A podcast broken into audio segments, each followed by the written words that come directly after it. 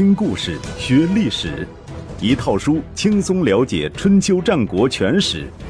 有声书《春秋战国真有趣》，作者龙震，主播刘东，制作中广影音，由独克熊猫君官方出品。第二百三十集，荀子说人性二。莫迪的政治主张浓缩起来只有四个字：兼爱，非攻。兼爱本来是墨者组织内部提倡的一种精神，也就是所谓的“有福同享，有难同当”。后来扩展到天下这个范围，认为天下每一个人都应该同等的、无差别的爱别的一切人。非攻则是兼爱的必然要求。莫迪曾经这样说道。人人治世应该致力于兴天下之利，除天下之害。当今之世，天下之害谁最大？不外乎大国进攻小国，大家欺凌小家，强者欺负弱者，狡诈之徒欺骗愚昧之人。兼爱天下，必须放弃使用武力来征服别人，这就是非攻。从某种意义上讲，莫迪的兼爱与孟子的。老吾老以及人之老，幼吾幼以及人之幼是相通的，都是主张用一种仁爱之心对待这个世界。然而，墨家和儒家在历史上却是水火不容的两个学术派别。莫迪本人认为，儒家有四害：第一，儒家不相信鬼神，儒家显然是过于早熟，头顶上从来没有一把高于人世权威的利剑。因此也无所畏惧，做事没有底线。第二，儒家坚持厚葬，父母死后还要守孝三年，啥事儿都不干，把人民的财富和时间都浪费了。第三，儒家爱好音乐，同样是浪费。第四，儒家不信鬼神，却相信命运，造成人们的懒惰，不肯与命运抗争。这样的批评，见仁见智。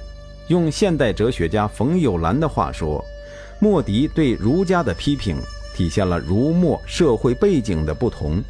儒家饱读诗书，通过学习和思考，放弃了对天地鬼神的信仰；而墨家居于社会下层，对于鬼神的怀疑总是要来得晚一些。《墨子》中记载了一个有趣的故事：莫迪得了病，有一个名叫。跌鼻的人知道了，幸灾乐祸地说：“哎呦，您不是说鬼神赏善罚恶吗？如今您得了病，难道是因为您不善良，或者说鬼神不明是非？”莫迪回答：“我是得了病，但跟鬼神没关系。人得病有很多原因，有的是因为寒暑不适，有的是因为过于辛劳，得罪鬼神只是其中一种。”这就好比你的房子有一百扇门，只关好了其中一扇，就想让盗贼无从进入。如此说来，鬼神不是不管事，只是不能全部都管。用西方逻辑学的话语，鬼神的惩罚是一个人得病的充足条件，而不是必要条件。莫迪死后，巨子由孟胜接任。孟胜和楚国的杨成军是至交，带领弟子一百八十人为杨成军守城。吴起之乱中，杨成军参与伏击吴起，涉嫌侮辱王师，因此被追究责任。杨成军畏罪逃亡，楚国派兵接收杨成。孟胜坚守自己对杨成军的诺言，明知杨成乃弹丸之地，不可抗拒楚国大军，仍然拼死抵抗。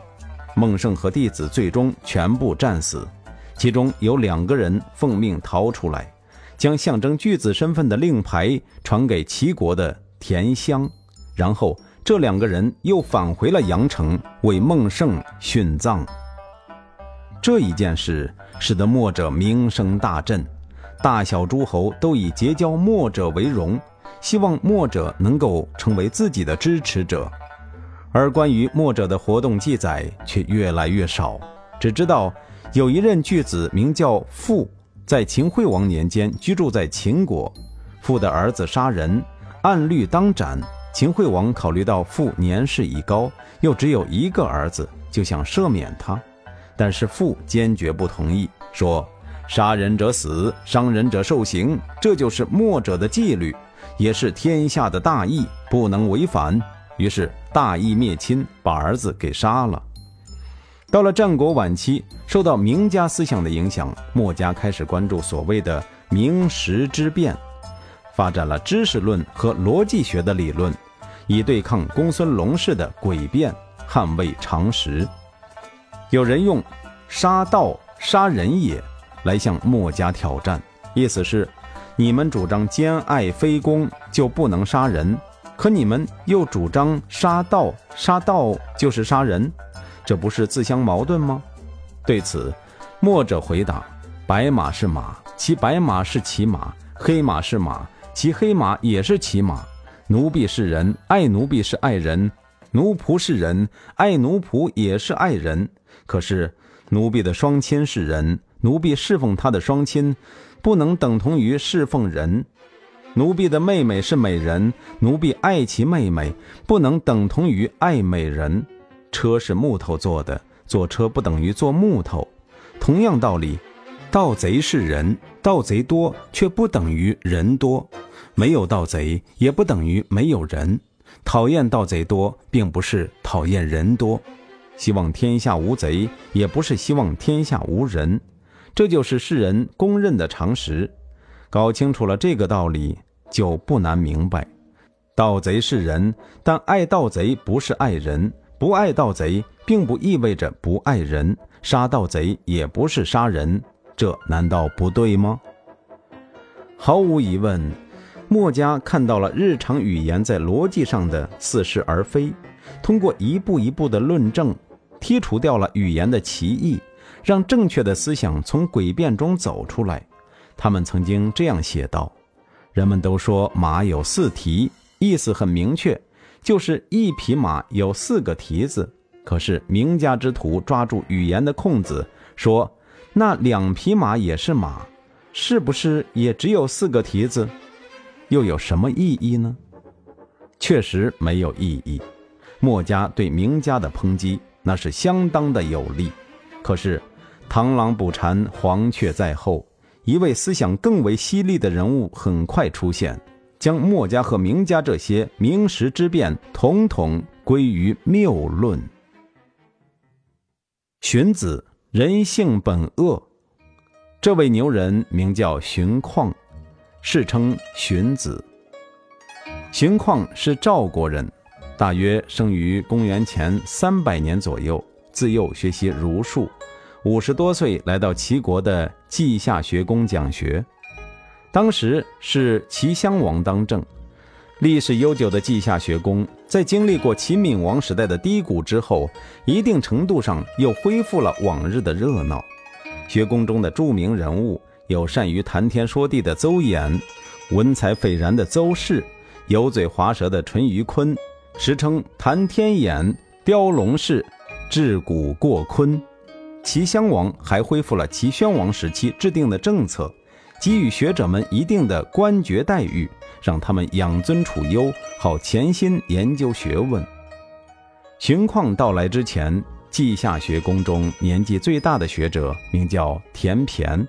以讲授黄老之术而闻名。所谓黄老之术，是道家学问的一个分支，尊黄帝和老子为先祖，将道家思想与法家思想结合，兼采儒家、阴阳家、墨家等诸家学问，主张通过法治来实现社会的和谐。众所周知，道家原本是出世的，老子和庄子都不问世事。也不愿意出来做官，《战国策》记载，田骈亦以不屑于世而自居。于是有人找到他说：“先生品德高尚，不愿意做官，我十分佩服。想到您门下当个仆人。”田骈很高兴，问：“你是怎么知道的？”那人说：“我是听邻居的女儿说的。她自小发誓不嫁人，现在快三十岁了，确实没有出嫁。可是……”已经生了七个孩子了，先生不愿意做官，可是待遇很高，家里的奴仆就有一百多人。我也想成为他们当中的一员。由此不难看出，在稷下学宫当老师，日子过得还真是蛮惬意。荀况来到稷下学宫的时候，田骈已经去世。荀况作为学宫中年龄最大的学者，很快以其渊博的知识和雄辩的口才，赢得了学子们的尊重，先后三次担任祭酒，也就是学宫中的祭祀官。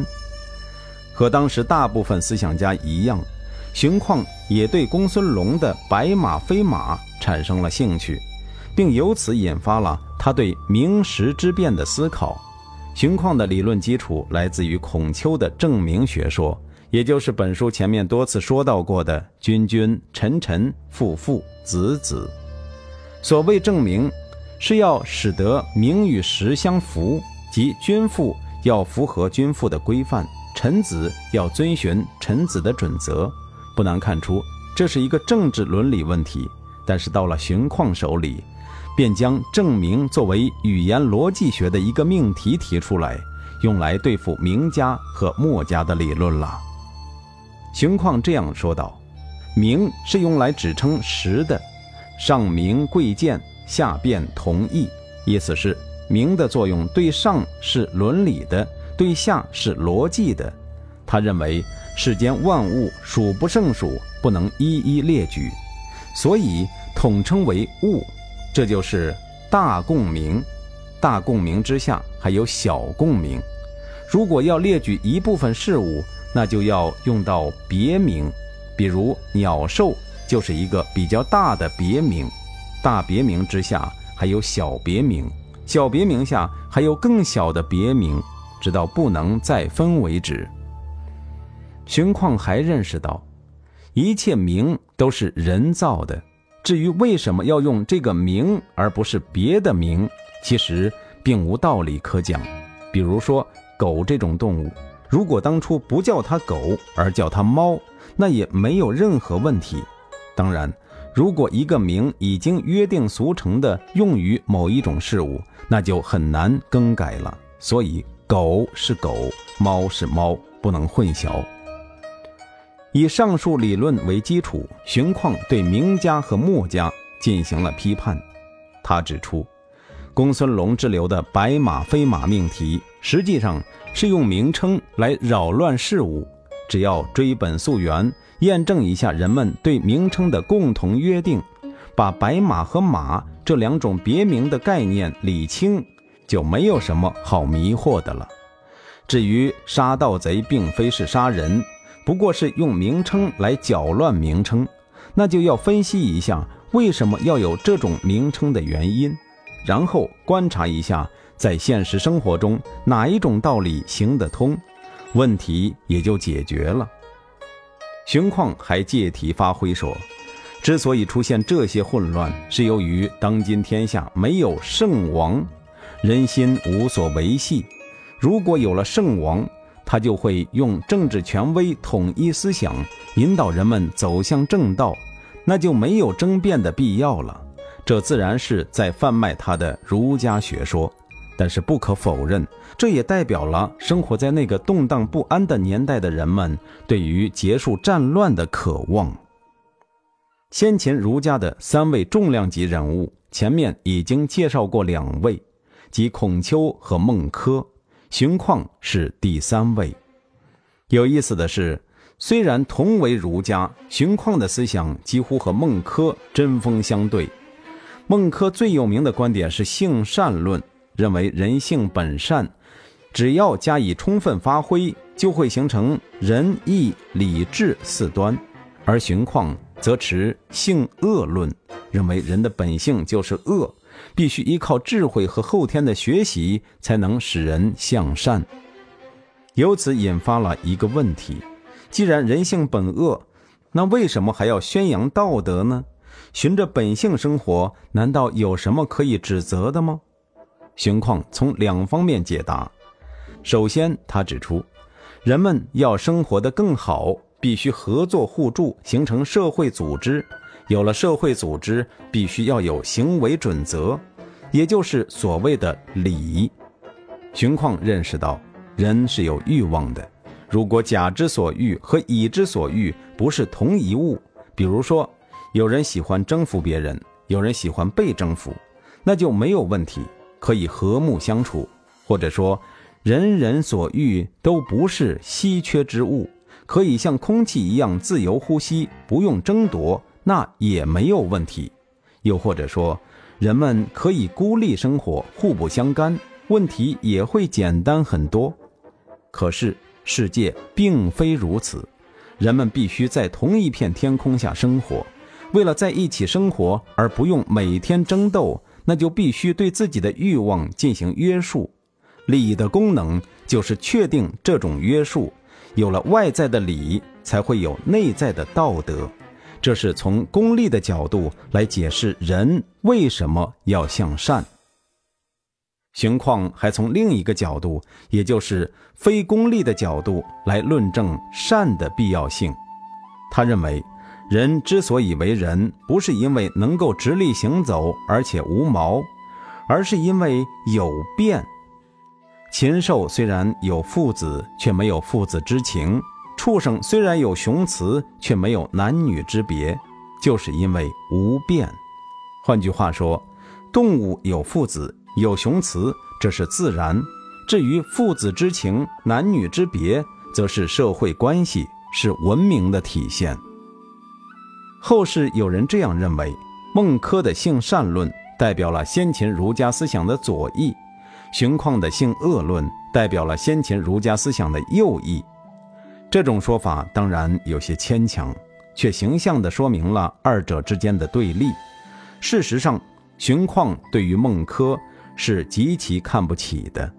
他曾经这样写道：“粗略的效法先王，却不了解他们的纲领，一副志大才高、见多识广的样子，照搬古代的旧文，编造出新的学说，非常邪僻而不合礼法，晦涩而无法言说，闭塞而难以理解，却毫不脸红地说：这才是古代圣人的言论呐！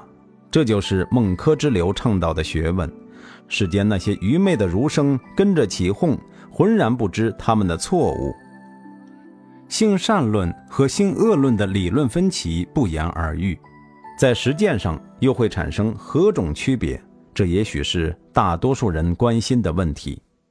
简单的说，性善论往往导致人治，因为它将社会稳定的希望寄托在个人，特别是领导者的品德上。性恶论。一般导致法治，因为他认为人性一定要受到约束，才有可能向善转变。国家要安定，社会要和谐，关键是人守法，而不是期望出现什么包青天、康熙大帝这样的贤臣圣帝。不难看出，荀况的学术主张实际上已经滑向了法家。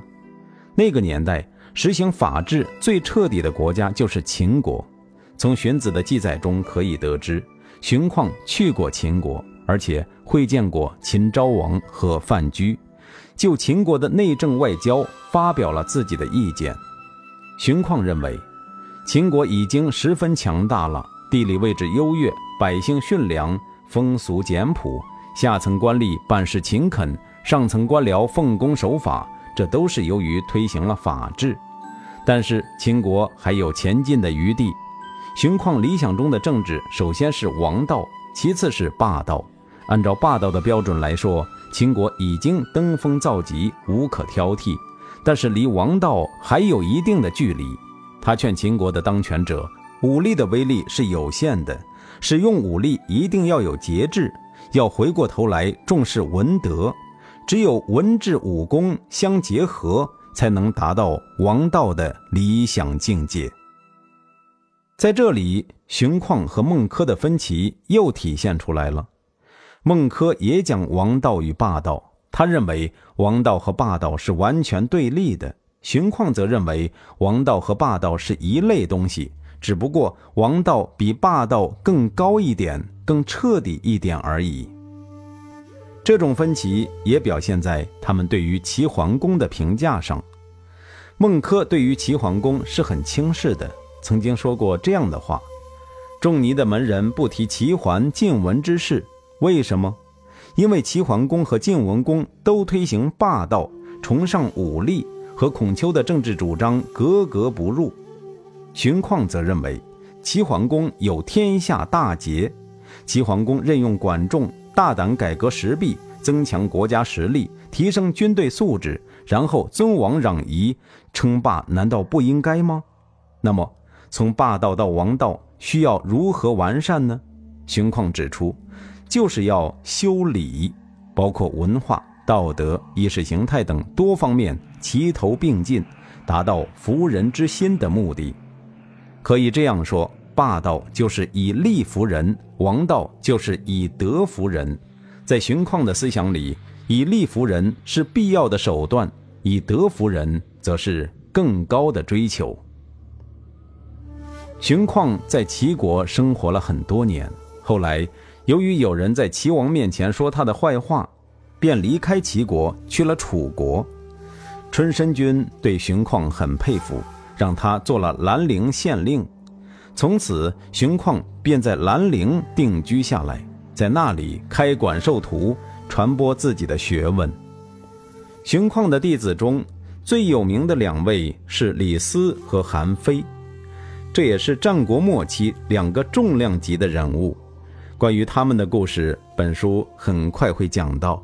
另外还有几位虽然不如李韩二人出名，但也不是寻常之辈。其中有一位叫张苍，师从荀况学习《左传》。秦国统一天下后，曾经担任秦朝御史，后来跟随刘邦打天下。汉文帝时期官至丞相。张苍的学生贾谊是汉初著名文学家。还有一位浮丘伯，是战国与秦汉之交有名的教育家。他的学生中有一位刘娇，是刘邦的弟弟，在楚汉战争中立下过赫赫战功。汉朝建立后，被封为楚王。